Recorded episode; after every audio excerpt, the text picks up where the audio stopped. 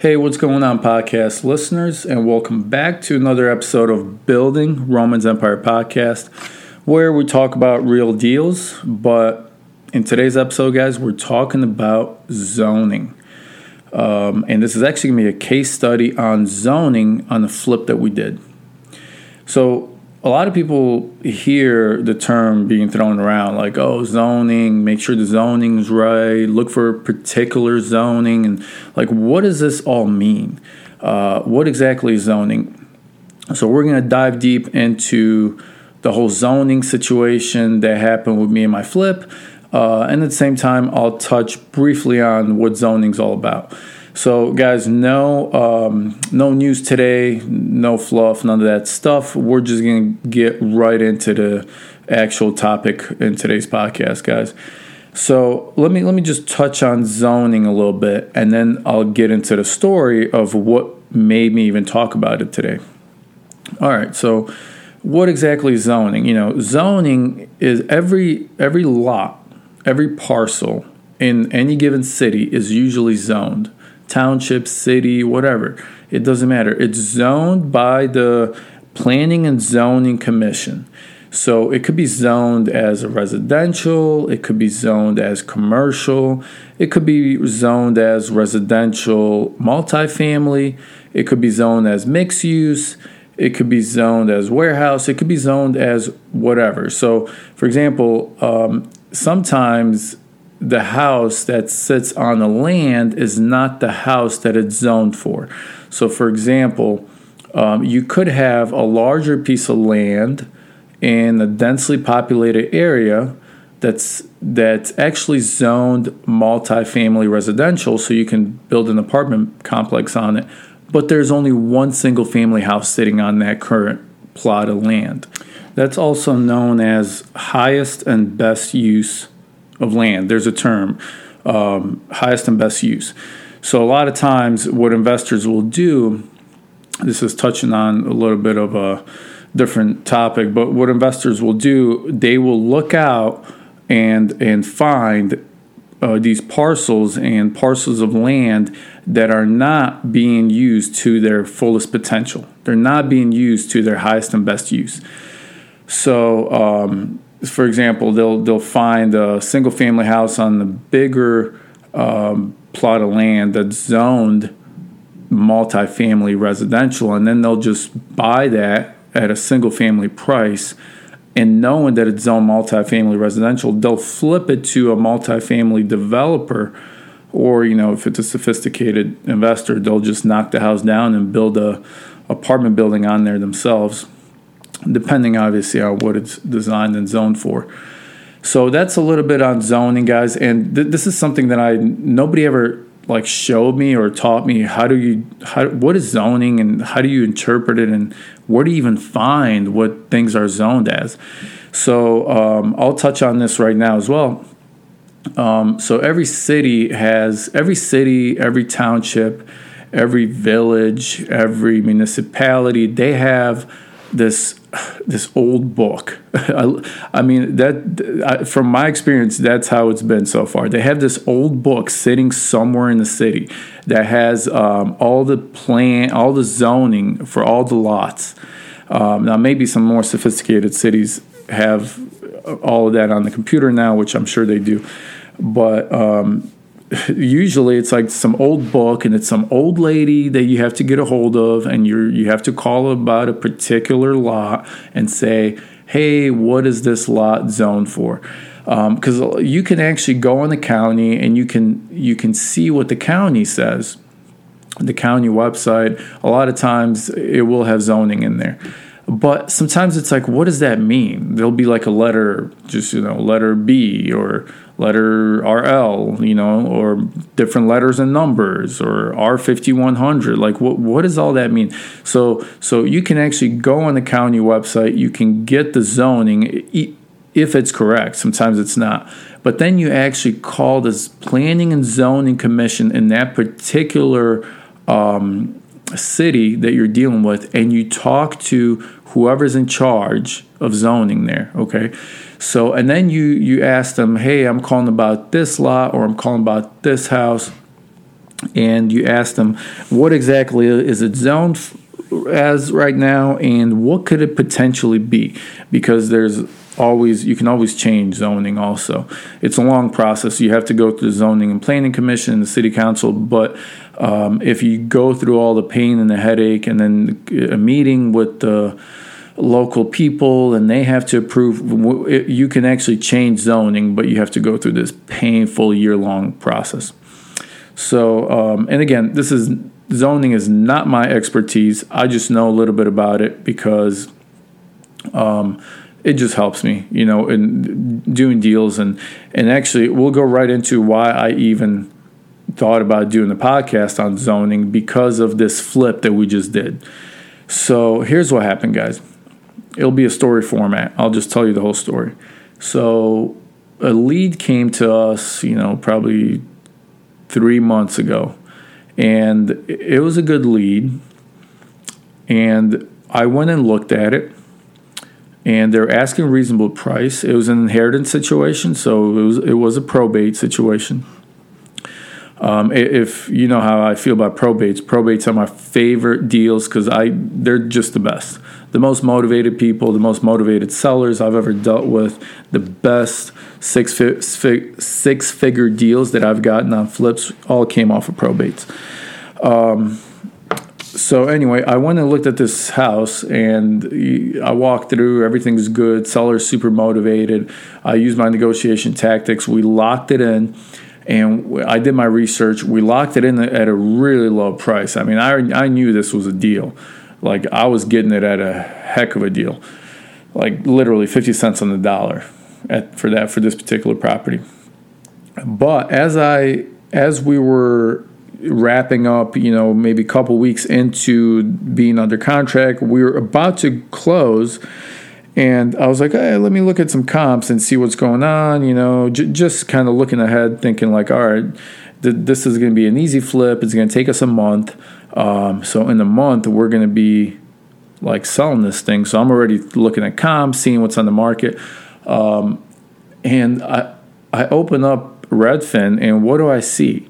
The the lot next door to the house I'm putting under contract is for sale for like a million dollars. And I'm like, what the heck is this? And it's like 15 acres of land. Well, it, no, it was actually, it was actually nine, nine acres or something like that. It doesn't matter. Um, but yeah, so I, um, I see this, and I'm like, uh oh. So I'm, I started doing more digging, right? So what what I found out was it was the lot directly behind the house that I was about to purchase and flip. It was a nine acre, acre parcel, and the easement to that lot was literally right next door to my parcel that I was that I was purchasing. So I'm like, oh hell no! Like this this might be a development here. This might be a development situation. So, and it wasn't there that's the thing. Like it, the it wasn't for sale when I put the house under contract because I remember I checked and I looked what's going on around the neighborhood. But then as we got closer to closing, I see that I see this this parcel for sale. Nine acre parcel easement is literally right next to the driveway um, like to the house that I'm purchasing, like literally right next door. So I'm thinking, okay, so if there is a development that goes in, because I'm I'm you know researching neighborhoods and I see all these other small developments, like all around that neighborhood, right there, because this house was off off of a main street. I guess I should have mentioned that. This house was off of a main street, and then the easement came in right next to the house that I'm purchasing that would, if a developer purchased it in development, would go in right into uh, the developer, the, the development. And the access way would be next door to the house I'm flipping. Like, who would want to live next to that? Like, think about it. If a developer was to buy it and put a development in there, who wants an easement of a development with an entryway right next to their house? So their backyard is literally a freaking um, access point. So so I started like thinking, man, this sucks. This is going to kill the deal. And I even thought like this is this sucks. This is never going to happen. Um, who if if if I was to flip it and put it on the market, like people would start asking questions and say, um, what is this lot behind us? I mean, is this going to be a development? I mean, look at all these all these developments around and you know similar developments in the area. Is it going to be another one of those? Like, what's going on? So, so before I actually backed out, because I was going to back out, I'm like, you know what? Let me actually do my own research on this. And then once I do my own research, I'll come up with my own conclusion. And then I'll choose whether I'm going to move forward or whether I'm going to back out. So, first thing I did was I picked up the phone and I called the listing agent of that parcel, that nine acre parcel. And I asked them everything I could ask, as if I was the buyer, you know, as if uh, I'm a potential buyer looking at the property. So, you know, the guy wasn't very helpful. This, you know, this agent basically rushed me off the phone and didn't give me any information. Just um, so, so you that that phone call was so useless, and that guy was useless as well. So, um, but one thing I will tell you is like I ran uh, at the same time I ran other comps for other big uh, parcels that sold in that area, and I saw that this parcel was like way overpriced, like overpriced by like five hundred grand like four to five hundred grand. So I'm like, eh, it is overpriced. Maybe nobody's gonna buy it. So the next thing I did was I called the city I called the city and I I was like, you know, I, I went through, you know, if you ever call a city, you're to go through many different people before you actually get to the person that actually knows what they're talking about or the person that you actually need to talk to. So I finally got a hold of this lady and um, I was very nice to her. I was very polite because I knew that she had the answers and I needed the answers. So um, so I was talking to her, you know, a little bit of small talk, and then finally we got to talking, and I asked her everything I could about this lot. So she pretty much broke it all down. She's like, "Oh yeah, that this lot." She goes, "Oh yeah, that zone, that zone commercial. That's gonna that's gonna be like a." That's gonna be like a Walmart or like a big Kmart or like one of those, you know. So I'm like, oh god, I'm like even worse. Well, who's gonna want to live with the Walmart behind them? I'm like, what the heck? So um, so what happened was uh, I, I kind of got discouraged. So I kept like asking her more questions, more questions, and then this old lady um, finally like flips her huge book and says, "You know what? It's actually not commercial. It's residential low density." She goes, "It's it was handwritten in, and I I must have misread it because it was written so long ago, but it's actually zoned residential low density." So I'm like, what does that mean residential low density so she's like so that means that each lot has to be at least half an acre with a hundred foot frontage okay and so i started doing the math i'm like all right well if each lot has to be half an acre with at least a hundred foot frontage th- this makes no sense. No developer would buy those nine acres and put um, and put house uh, it, it, just it wouldn't justify the cost. You still have to develop the land before you build the houses and then you got to put a road in the middle and, and develop the land and, and i'm like yeah th- th- there's no way. So i did the math and i'm like okay with a half acre minimum lot with a hundred foot frontage this makes no sense and this kills the deal immediately to any developer so then I was thinking, all right, so at, at what cost would this make sense? And then I did more, I kind of worked my numbers backwards and I realized, all right, for this to make sense, for this deal to make sense to any developer, they need to buy for literally a quarter of the price that they're selling it at. And they're probably not going to do that. Um, let's see. Then I, I also realized this I did more research on this lot that's for sale behind me. And I realized, like, oh, this lot has been on the market and off the market numerous times, and it's always around the million dollar mark. So um, I knew that it wasn't going to sell. Like it's whoever the seller is on this um, obviously wants too much for the the actual lot. So then I took it a step further and I went down to the neighbors, the neighbor to the right and the left, and I talked to them and I and, and I asked about this lot in the back and the neighbor pretty much told me a lot of stuff and said that yeah the city the all the local people are very much against this being developed. And uh, they even said that this has been proposed in the past and it's not going to happen because the easement is too narrow between the two houses to put a road uh, an entry road into the development. So um, it's not going to happen. Um, well, at least according to the neighbors. So whatever, you know, take that for what it is. So then, uh, you know, I took that into consideration, and then I called the city back, and I, you know, I talked to the city, that old lady again with the old book, and I said, "Listen, lady, I know that it's zoned residential low density, but what would it take if a developer bought it and said, you know what, I'm going to put apartment buildings in here, or I'm going to put, um, I'm going to put cluster homes or townhomes or condos." And she basically broke down the process for me. So she said the only thing that that you that a developer could ask for is to zone it. Um, let's see, is to zone it um, with uh, townhomes. So basically, the only thing they could ask for is to build rezone it as town townhomes. With townhomes, you have less of a frontage.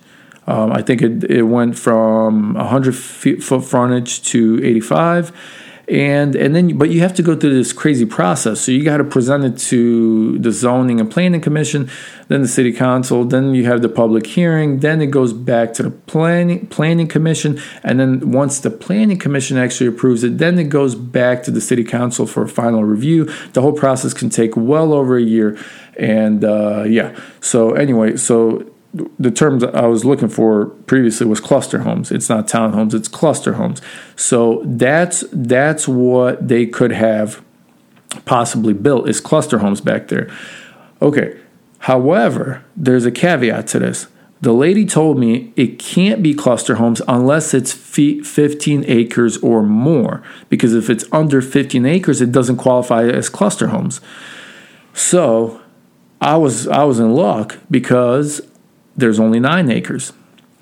But I called the agent again, the terrible agent that I dealt with in, in the first place, and I asked about the acreage because I, I was looking on the maps and I saw that there's another parcel right next to it that was just about seven acres or something that was not for sale. And I asked him about that parcel too, and as if I'm a developer, right? I'm calling this agent as if I'm a developer trying to develop cluster homes. So I said, hey, listen, man, um, you know, I'm thinking about doing this and that. Um, you know, the minimum acreage for cluster homes in this area is 15 acres. Your lot for sale is only nine acres. I was wondering, you know, if these other acres were for sale and I should mention that it, was the same people that owned it. So he actually, before I even finished asking him this, he goes, "Oh yeah, yeah, my people are. They actually own the other seven acres or whatever it was. So they're actually willing to sell you the nine and the other acreage to make it a total of like 17 acres or something." And um, and I'm like, "Okay, perfect, cool, all right." So then um, hung, I hung up the phone with him. So now I knew this information, right? I knew well, um, I knew a ton of information by this point. It, I literally sat there for a couple days straight on the phone researching all this stuff before I made a decision. So now we had all this crazy information. So now we know that there is a potential for cluster homes, but it needs to be 15 acres or less, um, or more. I'm sorry, at least 15 acres or more. Um, the other potential is regular single family houses. However, the frontage and the lot uh, minimum lot size doesn't really work out for a developer. It makes no sense at that price point. Even at cluster homes price point, it still would make sense because of the development cost, and they're just asking way too much for that property, way too much. Then I knew what the neighbors told me, and the neighbors told me that this house has been for not the house, the lot, the land has been for sale in the past numerous times. And uh, for my own research as well, I could tell that it has not sold and has not sold for a reason because they're asking too much. And um, so, with all this information, all this new information, here's what we did we go back to my original seller and we present all this information to her and we say, Hey, Miss, Miss Seller, listen, I know we have the house under contract at this price. However, since we put it under contract, this happened. And I showed her this nine acre parcel that just hit the market. And I explained the potential of what could happen here. I explained the, the, the, the developer can buy it, a develop, developer could put a development back there, a developer can change the zoning to cluster homes.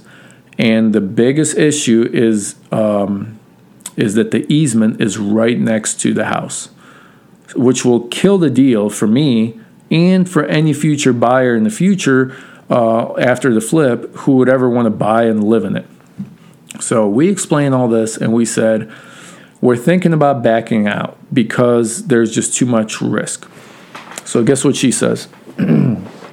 she says, All right, um, I really got to get rid of this house. Um, because she inherited it and she wanted nothing to do with it. She understood the problems that we explained, and she said, um, What if I drop the price? So we are like, Hmm. So we started thinking, you know, this, this is actually a negotiation tactic. Uh, but we pretended like we started thinking, um, knowing that yeah, that's what we're that's what we want. We want we want you to drop the price. So anyway, she drops the price and we got a price reduction on this thing like literally a week before closing. So let's fast forward now. My plan with with this house uh, was to basically rehab it, quick quick flip back on the market, um, and if the future buyer would come to us and say, "Hey, listen, this lot behind the house is for sale," um, I'm afraid that a development is going to go in there. We would give them all this information, like, well, first of all, we did the research, never going to happen. This house has been this this lot has been on the market forever. Nobody ever bought it. Um, here's why. Here's the zoning. Here's how it's zoned. Here's how it could potentially be zoned, and here's why it's not going to happen. So we already had literally everything laid out. And if anyone came to us with um, you know this uh, concern we already had the answer for him so in my mind i was like all right listen we're gonna we're still gonna flip it we're gonna sell it and we'll we'll take care of this on the back end. Well so we did put it under contract um, with the price reduction got a heck of a deal. We went ahead and flipped this thing in 30 days like uh, like i expected like less than 30 days.